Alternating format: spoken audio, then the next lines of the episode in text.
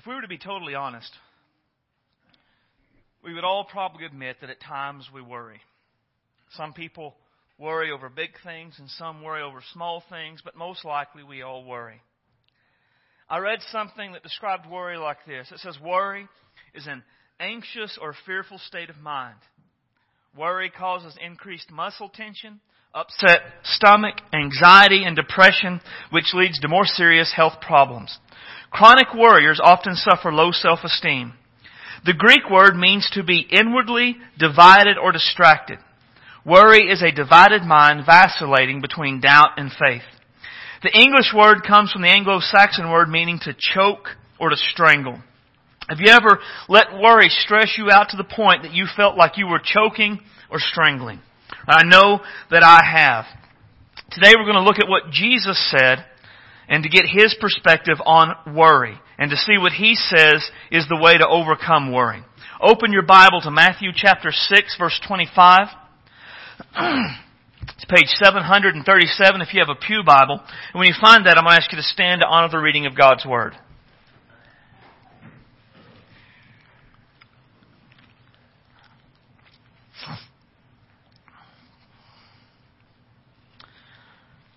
Matthew 6 and 25, Jesus says, Therefore I say to you, do not worry about your life, what you will eat or what you will drink, nor about your body, what you will put on. Is not life more than food and the body more than clothing? Look at the birds of the air, for they neither sow nor reap nor gather into barns, yet your heavenly Father feeds them. Are you not of more value than they? Which of you by worrying can add one cubit to his stature? So why do you worry about clothing? Consider the lilies of the field, how they grow. They neither toil nor spin. And yet I say to you that even Solomon in all his glory was not arrayed like one of these. Now if God so clothes the grass of the field which today is and tomorrow is thrown into the oven, will he not much more clothe you, O you of little faith? Therefore do not worry, saying what shall we eat or what shall we drink or what shall we wear? For after all these things the Gentiles seek. For your heavenly Father knows that you have need of these things. But seek first the kingdom of God and His righteousness, and all these things shall be added to you. Therefore do not worry about tomorrow, for tomorrow will have, tomorrow will worry about its own things. Sufficient to the day is its own trouble. The title of the message today is Winning Against Worry. Let's pray. Heavenly Father, we love you today. You are great and awesome and worthy of our praise and worthy of our devotion. And Lord, we often live in a state of worry and anxiety over so many things. Lord, it seems that everything in the world around us tries to make us afraid and tries to make us worry. And Lord, we would be honest, we would admit that at times it works. Father, Jesus has told us not to worry and not to let that control our lives and not to let that dominate us. And Lord, we don't want to be a people who are fearful and fretful. We don't want to be driven by fear and worry about all the things that could be and might be and could possibly happen in the future. So Lord, today we need you. We need you to send your Holy Spirit that He would come and take your word and apply it to our lives. That today your word would be living and active, sharper than any two-edged sword. It would pierce our hearts and it would bring the conviction we need. It would need, bring the encouragement we need. It would bring the strength that we need. It would bring the help that we need. Guide us today to embrace your word as true. Let us surrender to Jesus as Lord. And let all that we say and all that we do testify to a lost and a dying world that we are your people committed to doing your will. Fill me with your Holy Spirit and give me clarity of thought and clarity of speech that I could speak your words and your ways for your glory. Let our response today and tomorrow and the rest of the week enable us to be lights that shine brightly for Jesus.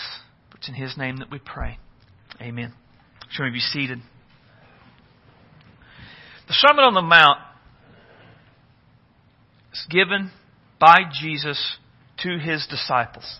And that to me is an important part of the story.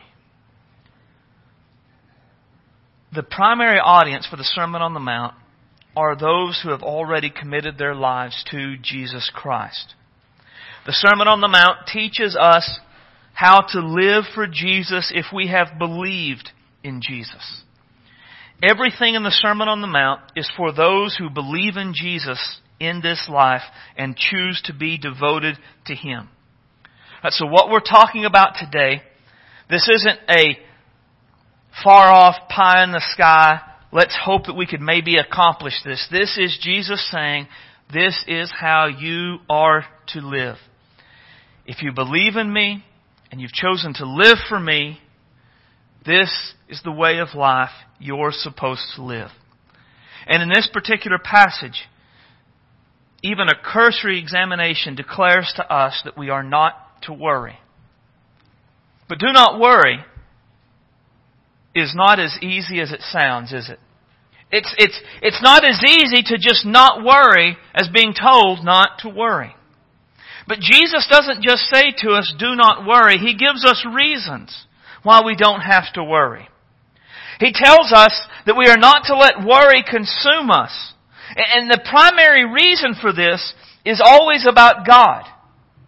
God clothes the field and He takes care of the birds and He'll take care of you. Don't worry about the things of this world because that's what unbelievers do, but you know God. Therefore, don't worry. And so the, the central truth that we have to understand is that faith overcomes worry. See, that's what Jesus wants us to understand in this passage. He wants us to know that, that in this life there will be difficulties and there will be things that stress us out and there will be temptations to worry. But our God is bigger than that. Our God will take care of us. Our God will see us through. And if we believe that, if we trust in that, then our faith in God overcomes our worry about the world. And Jesus gives us three ways that worry overcome, uh, that faith over, worry overcomes faith. This is a depressing sermon. That faith overcomes worry. Number one is that faith recognizes the, the worthlessness of worry. Faith recognizes the worthlessness of worry. Verse 25 starts off with therefore. Now the therefore is important because it ties back to what we see in verse 24. Verse 24, Jesus said, No one can serve two masters. For he will hate the one and love the other, or he will despise the one and be, no one can serve two masters, for either he will hate the one and love the other, or else he'll be loyal to one and despise the other. You cannot serve God and mammon. We have a choice to make about who we'll trust and what we'll live for. And we'll talk about verse 24 a little bit more in a minute. But Jesus tells us in verse 25 that the choice we make based off of the, the, the, the choices laid out before us in verse 24, it will have a radical impact on the way that we live our lives. If we choose to live for Jesus, if we choose to serve God instead of mammon, then we should not be consumed by worry. Now Jesus says, do not worry in this passage. And it, I've heard a lot of people through the years try to, try to, I guess, empty this passage of its power by being absurd with what Jesus meant. Right? Because like in the King James it says, take no thought. So like you're saying, that if I don't, I don't have to do anything. I don't have to get a job. I can just sit at home and watch Netflix and God's just going to send me everything I need and everything that I want. Well, no, that's not what Jesus is saying. Right? Jesus is not saying, don't use common sense. Right? We, we can't take this and exaggerate it beyond what Jesus meant. What he's saying is that those who, who believe in Him and those who live for Him they should not be consumed by worry. They shouldn't live lives where they feel choked or strangled about all the worries of what could be in the days to come. Those who believe in Jesus and live for Jesus should not be worried about all the unknown possibilities of life. Faith overcomes worry because it realizes the worthlessness of worry. And Jesus shows us the worthlessness of worry in two ways in a few verses. First is that worry focuses on the wrong kind of wealth.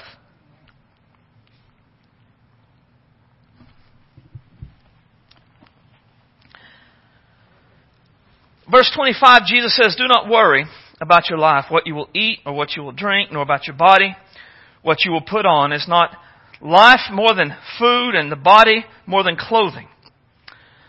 Look at the birds of the air. They neither sow nor reap nor gather into barns, yet your heavenly Father feeds them. Are you not of more value than they? When we're worried, we focused on the wrong treasure. We, we focus on the wrong kind of wealth. Again, Jesus isn't saying some sort of absurd statement that we don't need money and that we don't have to have it to survive and to, to do things in the world. Instead, what he's saying is, it should not consume our lives. But if I choose to trust God instead of mammon, then I'll focus on the right kind of wealth eternal wealth. But if I choose to trust in mammon instead of God, then what will happen is that will make me worry a lot. Because there's, there's always something that threatens that. There's always something that can upend my apple cart. And so I'm going to be focused on making sure I have enough. Making sure I have what I want, what I feel I need, and all of that. And what Jesus is saying is, focus on the right kind of wealth.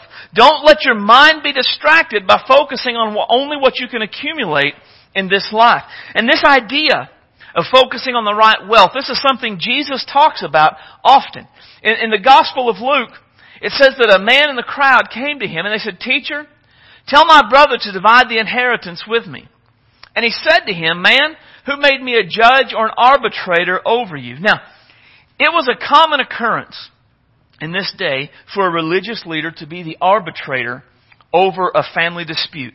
Right? This guy, apparently the dad died. His brother, the older brother most likely, was keeping all of the inheritance and not giving him his fair share. Now this was something that was not an acceptable practice. It was not right to do.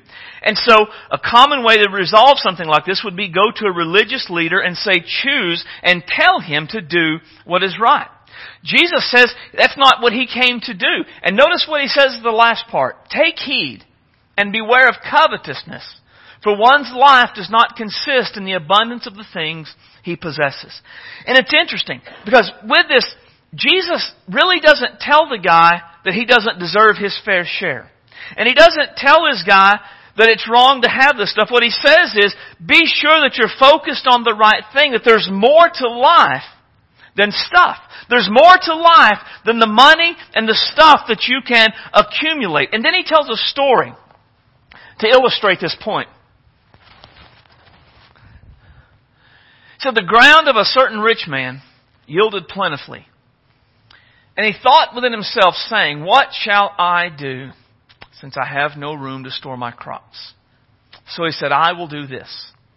I will pull down my barns and build greater and there I will store all my crops and my goods, and I will say to my soul, Soul, you have many good things laid up for many years. Take your ease. Eat, drink, and be merry.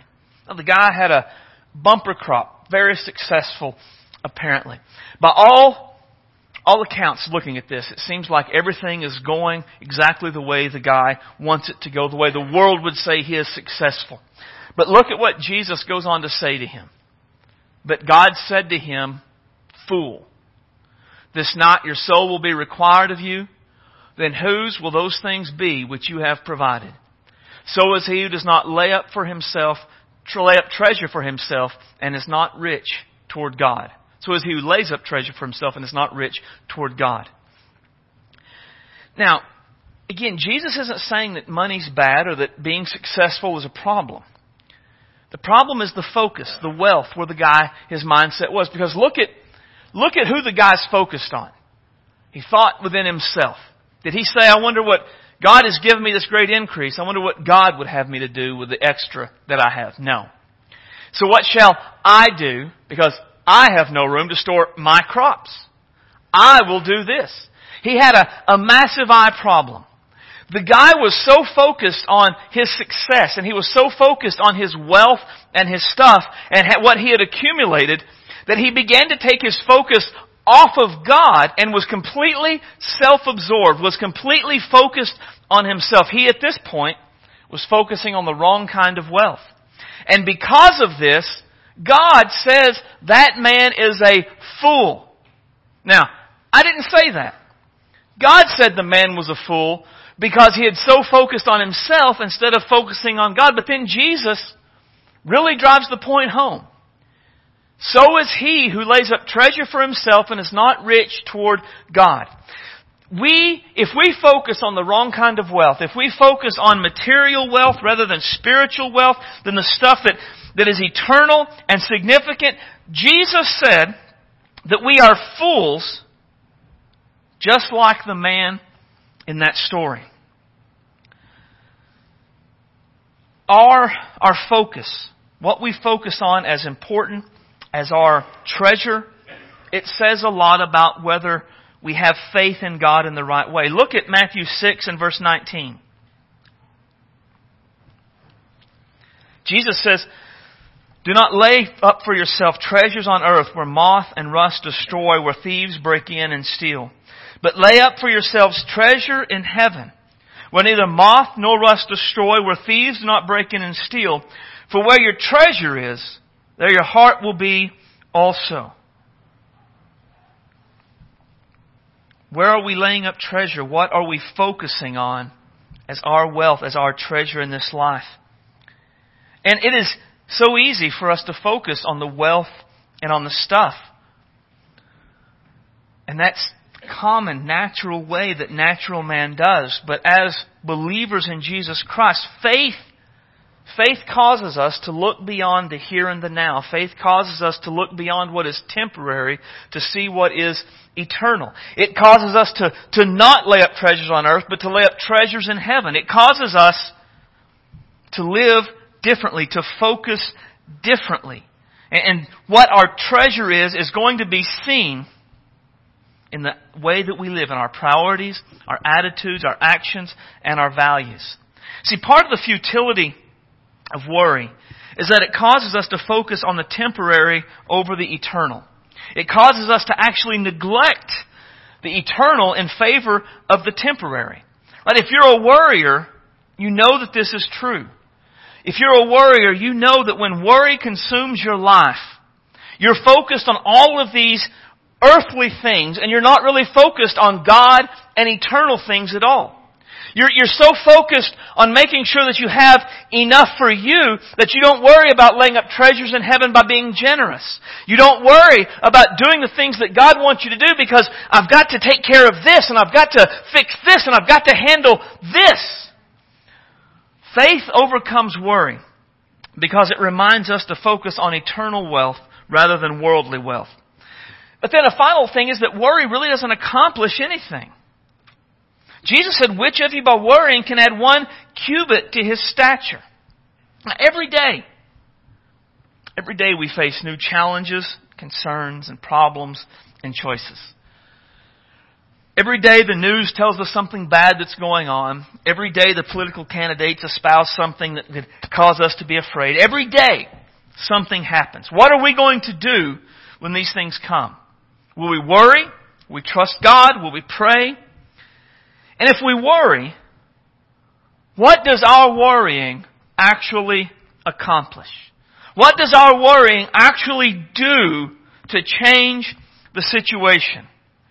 Something I, I read said that worry may damage our health, that it causes the object of our worry to consume our thoughts, it disrupts our productivity, and it negatively affects the way we treat others, and it reduces our ability to trust God but it will not actually accomplish anything productive. Now, if you're a worrier, let me ask you, just, just absolute brutal honesty. Has your nights of laying awake worrying ever helped anything? Uh, did, did your worries ever change your world? Did it ever make the situation better? Probably not. Now let me ask a different way. Have your worries made it worse? Have you, have you worried a situation till it was enormous, and then when it came up, it was nothing at all? Wow, knock things down. Right? You worried it into something that, that made you sick. You worried it into something that was enormous and you hated everybody. Everybody's out to get me. They're all doing this. Nobody, I mean, I mean, you have, you've been hateful and rude and, and in the end it was nothing and you're like, oh, gosh. Worry doesn't accomplish anything. That's what Jesus says in verse 27. Which of you by worrying can add a cubit to his stature?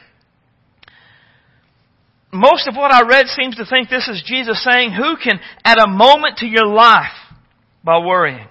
I mean, can you fill all of your worries? Can you add even a second to your life? The answer is no. In Luke's account of this passage, Jesus carries it on with it and says, if you can't change that which is least, why do you worry about that which is most? Right? If we, if our worries can't change the least little thing, then what good does it do to worry about the really big things? The answer is it doesn't do any good. It can't change or help anything. Something I read this week said, worry won't pay the bills. Worry won't secure a job promotion. Worry won't restore a marriage, control your children, heal a sickness, or make you happy. Of an average person's anxiety, 40% is focused on things that will never happen. You ever stay up late worrying about things and then it never comes to pass? 30% is focused on things in the past that can't be changed. Who's like me that will lay awake at night and think that thing I said six years ago was so very stupid? Right? Can't be changed. 12% is focused on criticism by others, mostly untrue. Doesn't something bad someone says about you or, or worse yet, man, this is the worst. I don't actually hear anyone say something bad about me. Scott says someone told him that they heard that someone said in the market they overheard a conversation where they said this about me. Oh man, who was it? Why would they say that? I'm such an awesome guy, right? We, we just worry over that. 10% is focused on health, which actually gets worse with the stress, and only 8% is focused on real problems that will be faced. Now, if this statement is true, then most of what we worry about is stuff that probably will not happen and things we cannot change. So worry is worthless. All it does, all worry does, is produce more worry. Look at what Jesus says in verse 34. Therefore do not worry about tomorrow, tomorrow will worry about its own things. Sufficient for the day is its own trouble. You know, there are so many things that could happen this afternoon tonight, tomorrow, this week, this month, this year. And our worries about them will not change them, will not fix them, will not help them. A constant anxiety over every possible thing that could come up is a sign that we do not truly trust God to handle his business. We cannot be anxious about all the things that might happen. The problems, the challenges, the difficulties of tomorrow will be there regardless of how much we worry today. We will not fix one possible outcome by spending the day fretting. Usually we make the day, make the, the situation worse than it is. I like this quote by Corrie ten Boom. Worry doesn't empty tomorrow of its sorrow, it empties today of its strength. How many of you can testify to the truth of that? You spent so much time today worrying about tomorrow that you lost any joy, any happiness, any chance to enjoy the day. And then tomorrow, Gosh, it may not have even happened, so you've wasted a whole day worrying about something that did not happen. Worrying about what might happen is nothing but wasted effort. Faith, faith overcomes worry. Because faith recognizes the worthlessness of worry. Secondly, faith trusts in God and not stuff.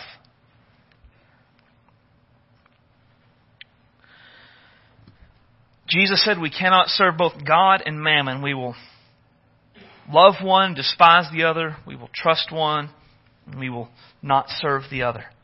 The most basic idea of mammon is money. But more than that, referred, mammon referred to anything people put their trust in. In this sense, mammon is an idol that we trust in and we focus on instead of God. The reason it's often equated with money and stuff is that humans naturally gravitate towards trusting in money and stuff. Our natural inclination is not to trust in God, but it is to trust in the money and the stuff. The reason for this is because we can see money and stuff. I can see the cash on hand. I can see these things that I can hold and feel and touch. I know they're there and I can trust in them. Plus, just a reality, we need money and stuff to survive. So the challenge before us is always to trust in the God we cannot see instead of the money and stuff that we can see. That's a, it's a huge part of what it means to walk by faith and not by sight.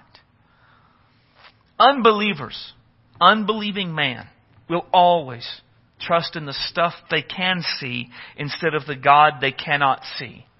And this always leads to worry. Faith overcomes worry because faith always trusts in the God we cannot see instead of the stuff that we can see. Faith takes hold of the promises of God and acts as though they were true. Faith trusts that when God says that He can supply all of our needs according to His glorious riches in Christ, faith says God really means what He says. Faith believes God when He says that He has all the resources necessary to provide for the things that we need. Scripture declares that God has unlimited resources at His disposal and He has promised to use them to provide for His children. And faith said, good enough. Good enough, I believe it.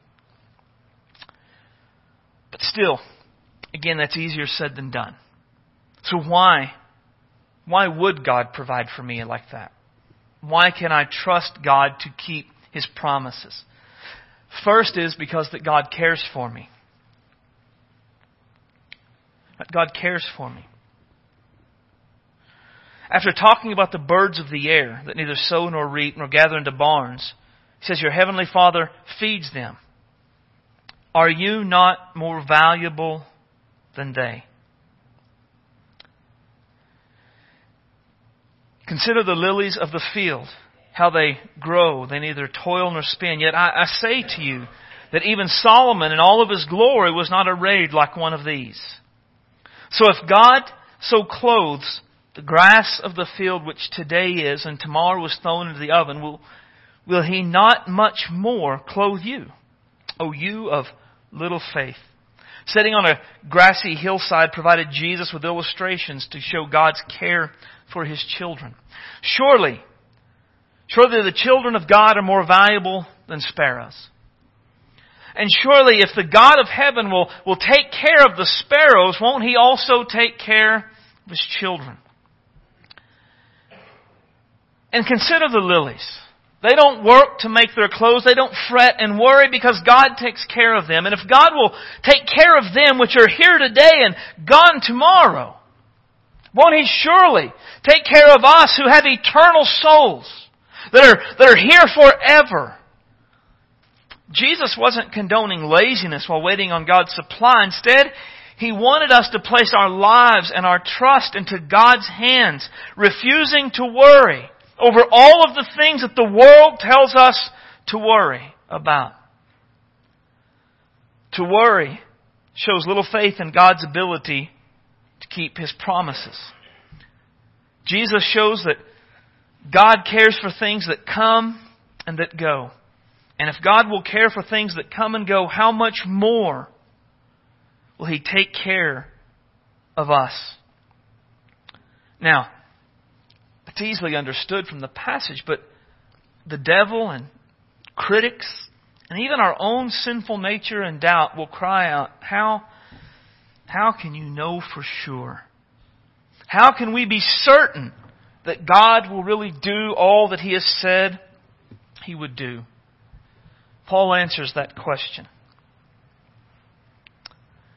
He said, He who did not spare His own Son, but delivered Him up for us all how shall he not with him also freely give us all things? I love this verse. This is one of my very, very, very favorite verses. The spare not portion of the verse refers to Jesus' death. And in the garden, when man first sinned, God promised that one day the seed of a woman would come and she would and the seed would crush the serpent's head and the serpent would bruise his heel. This was a picture of who Jesus would be and what Jesus would do. As time goes on in the Old Testament, we learn more about the coming Messiah, the things that he would do. One of the things we are told about the coming Messiah is that he would suffer badly and die. Isaiah 53 details the suffering servant of God, the things that he would endure. And all of this was a promise. It was a promise of what would happen as a result of his death. His death, many would be justified. Because of him, sins would be forgiven. Things would happen in our lives because of the death of Jesus Christ, the suffering servant of God. Then Jesus was born. And he lived the perfect life and he did all the right things and yet he was betrayed and he was beaten and he was crucified and he did die. And in that death, God kept his promise to, he did not spare his son. Instead, he, he delivered him up for us all. So how shall he not with him also freely give us all things? God kept the biggest promise he could ever give and keep. And that was the promise of His Son coming to die on the cross for our sins. And if God will keep that promise which is biggest, doesn't it make sense that He will keep all of these other promises which are least? If I believe that Jesus died on the cross for my sins, and all of that was so that I could be saved, so that I could know God and have a relationship with Him in this life and in the world to come. If I truly believe that God would do that for me, how can I not believe that God will do everything else He has promised? Because there is nothing, nothing so large as the sacrifice of His Son. All of the promises of God are yes and amen in Jesus Christ. The cross proves to us that God cares for us and will do that which is most. And if God will do that which is most, He will certainly do that which is least. Faith overcomes worry because faith reminds us of exactly how much God cares for us not only does God care for me, but God has a relationship with me. In verse 31, Jesus repeats, Do not worry. Saying, What shall we eat, or what shall we drink, or what shall we wear? After all these things, the Gentiles seek. Now, the, the unbelievers in the world, that's how they live unbelievers who don't know God and understand that He cared for them, who have no faith, who, who do not see beyond the here and the now, they naturally focus on the wealth and the stuff that we can accumulate in this life. And so they are anxious. So they are fearful. And so they worry. And that comes from the fact they do not know God. The Bible says they have no hope beyond this life. They are not a part of the kingdom of God. You and I, on the other hand, we do know God. We have experienced His blessings and His goodness in our life. We are filled with His Holy Spirit. We are a part of the kingdom of God. And we have a blessed hope. And because of that, we can trust God knowing, knowing who God is and what God is like enables us to trust Him. Knowing that God loves me, that God cares for me, and that God has chosen to have a relationship with me. It enables me to trust Him regardless of what's going on in this world, regardless of what's happening in my life.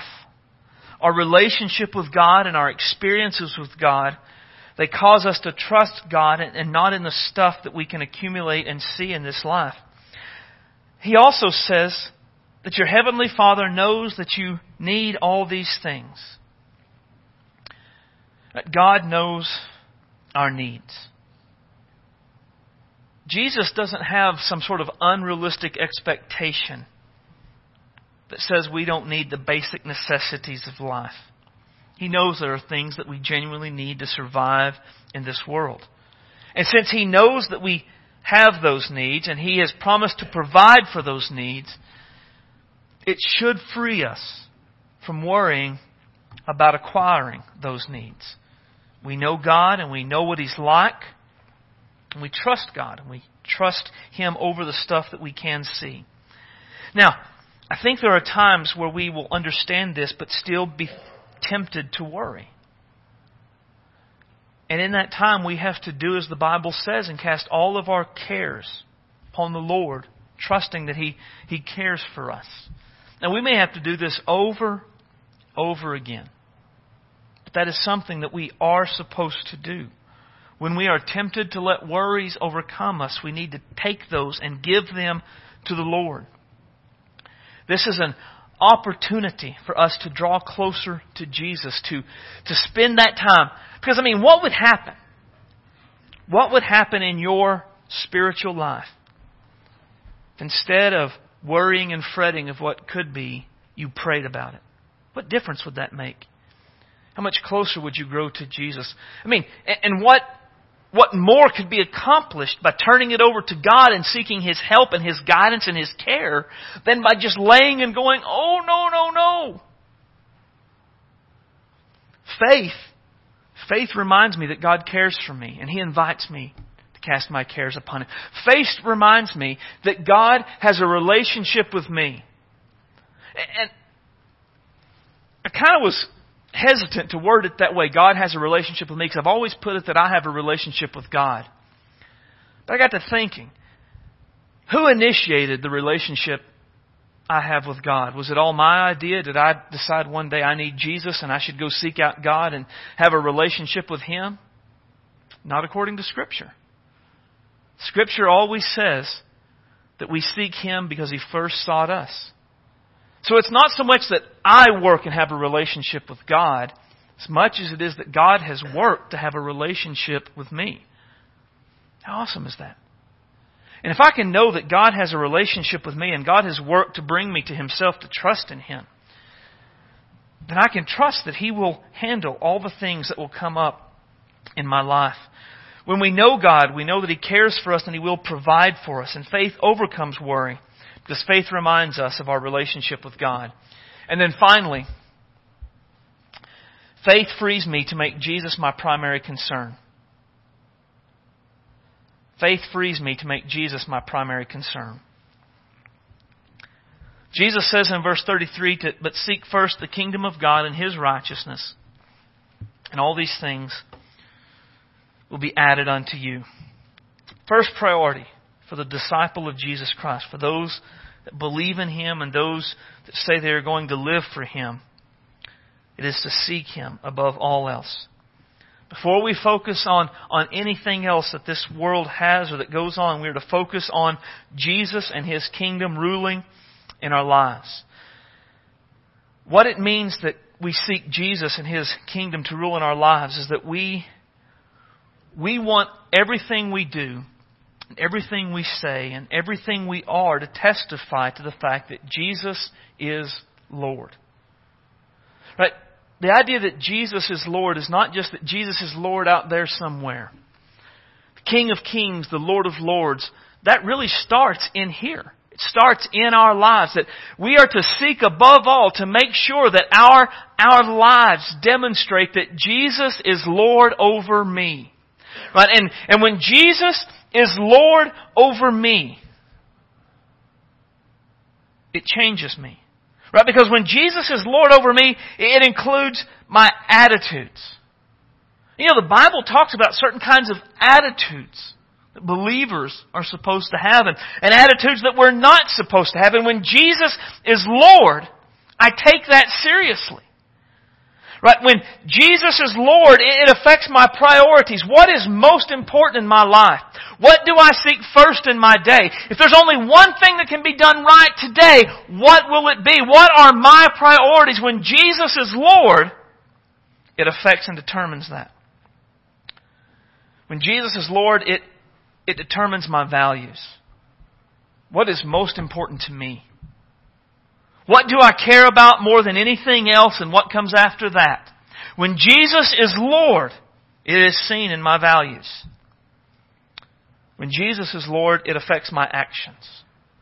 The things I do day in and day out. You know, Scripture tells us certain things believers are to do and certain things believers are not to do. When Jesus is Lord, those aren't seen as optional. When Jesus is Lord, we do everything we can to make sure our attitudes and our, I mean, our actions are in line with what Jesus has said. When Jesus is Lord, my reactions are determined by His Word and His will. Do you know that Jesus has said there are certain ways we're to react to stressors? That when there are people that are difficult in our lives, that there are things we are not to do, that when someone does something against us, for instance, we're not to get even. We're to turn the other cheek. We, we probably aren't supposed to talk about how stupid the people in the 15 item line or less are. Right? When Jesus is Lord, it affects how we react to the stressors around us in our lives. When Jesus is Lord, it's seen in our homes. See, Jesus isn't just Lord out in public where people can see us. Who are we at the house when no one else is around? Who are we when we're away from the town where everybody knows us? When Jesus is Lord, we're the same in public as we are in private. When Jesus is Lord, we're the same in Guymon as we are anywhere else in the world. When Jesus is Lord, it is seen in our homes. When Jesus is Lord, it's seen in our marriages. The Bible tells us a lot about how a husband is to treat a wife, how a wife is to treat a husband. When Jesus is Lord, we, we take that stuff seriously. When Jesus is Lord, it affects our parenting. The Bible says there are certain things parents are supposed to do for their children. And when Jesus is Lord, we take that seriously. When Jesus is Lord, it's seen in our personal morality. Holiness is always the standard. It's not an added option. It is a part of the basic package of being a believer. And when Jesus is Lord, my personal morality reflects that. Jesus is Lord, it affects how I act on the job. When Jesus is Lord, it affects my business ethics. When Jesus is Lord, it affects my bank balance. When Jesus is Lord, it affects my lifestyle. When Jesus is Lord, it affects my personal habits. Because when Jesus is Lord, it involves every single area of our lives. And we are to bring every single area of our lives into total submission and conformity to Christ, His kingdom, and His Word. And that is certainly not an easy thing to do, but it is still what we must do. And we cannot do this naturally. We can only do this through faith. Without faith in Jesus, we will only live for ourselves. We will do our will and our wants. And understand, when we talk about our will and our wants, we often uh, narrowly apply that to being sinful and doing sinful things. But you know, not everything I want to do is necessarily sinful, but that doesn't make it God's will. It is very possible to live a self-willed life, a self-focused life, a selfish life. And none of that actually lead me to do great sinful things. It's just I don't do anything I don't want to do. The number one priority is my wishes and my will and my wants. And when Jesus is Lord, that's not how I live. And when Jesus is Lord and we believe in Him and we trust in Him, we, we live this way and we live this way confidently. We're not afraid of the consequences because Jesus has promised that if we live this way, all these things shall be added unto us. What are all these things? It's all the stuff we've been talking about. It is all of the, the stuff he has said not to be anxious about. Jesus knows that we have need of these things. And if we live for Him and make His will our first priority, He has promised that, that these things, He will provide them for us. He will take care of us and He will give us the things that we need. And there seems to be an unfortunate and an irrational fear among many Christians in our time. And the idea is that if we live this way, if, if we truly bring all of our life into conformity to Jesus, and if we surrender everything to Jesus' Lordship over our lives, that is the death of fun. That instead of, of a life that is worth living, that it will be a joyless, pleasureless life where we are homeless who die starving and naked. And we would never say it in those words. But that seems to be the attitude that we have. We are afraid that if we truly make Jesus Lord over everything, we will end up not having enough. If Jesus is Lord over my morality, there will be no pleasure left for me. If Jesus is Lord over my bank account, there will be no money left for me. If Jesus is Lord over everything, then I will live a joyless, penniless, possessionless existence. Which sounds just like the abundant life that Jesus said He came to give, doesn't it? I think part of the problem with this is that we tend to look at these things as Americans. And I'm not a person that's down on America. I don't think that America is the cause of all the problems in the world. But let's be honest, as Americans, we tend to view things differently than most of the world does. What we would consider a basic necessity would be an extravagant bonus in other parts of the world. And we tend to view everything if we're successful, if God is blessing us, if God is providing these things, then that means I am financially prosperous, I am physically comfortable, and I have basically everything my little heart could desire. But Jesus doesn't promise any of that stuff to us. He does not promise to give us all of the money and the comfort this world has to offer. He promises to give us what He knows we need, and therein lies the rub. What Jesus knows we need and what we think we need are not often the same thing. As parents, how often have your kids needed something that looking at it you knew they did not need? Right? Their perspective is limited. They, they need this new thing but we know they don't need it. They want it. We think we need. And Jesus says, no. You want it, and I understand that, but you don't need it. Jesus promising to add these things to us. It's not a guarantee that if we live for Jesus, we will have Lincoln navigators and mansions. But we will have the things that He knows that He needs, that He knows that we need. And we can live confidently, not fearfully, not worried, Jesus is my primary concern. Jesus is Lord over all. And if the time comes when I need it, Jesus will make sure that I have it. It's a confident, faith filled living. We cannot live that way apart from faith in Jesus, from being confident that He is who He says He is and He will do what He says He will do. Faith overcomes worry because faith frees us to live for Jesus and make His kingdom our primary concern. It is almost certain that some in here today are worried about something. And if you are, it is entirely possible that you are worried to the point that you feel like you are strangling or being choked by the stress and the worries. If this is you, there is hope and there is freedom. When Jesus said, Do not worry, he was saying you do not have to be choked and stressed and strangled by the stresses and worries of life. Not your job, not your relationships, not your marriage, not your children. There is freedom. from that kind of overwhelming anxiety and worry. But that freedom is only found in Jesus. And that freedom comes first as we confess and turn to Him for salvation.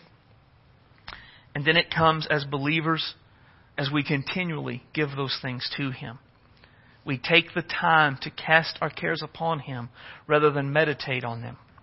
So today we're going to stand as our musicians come.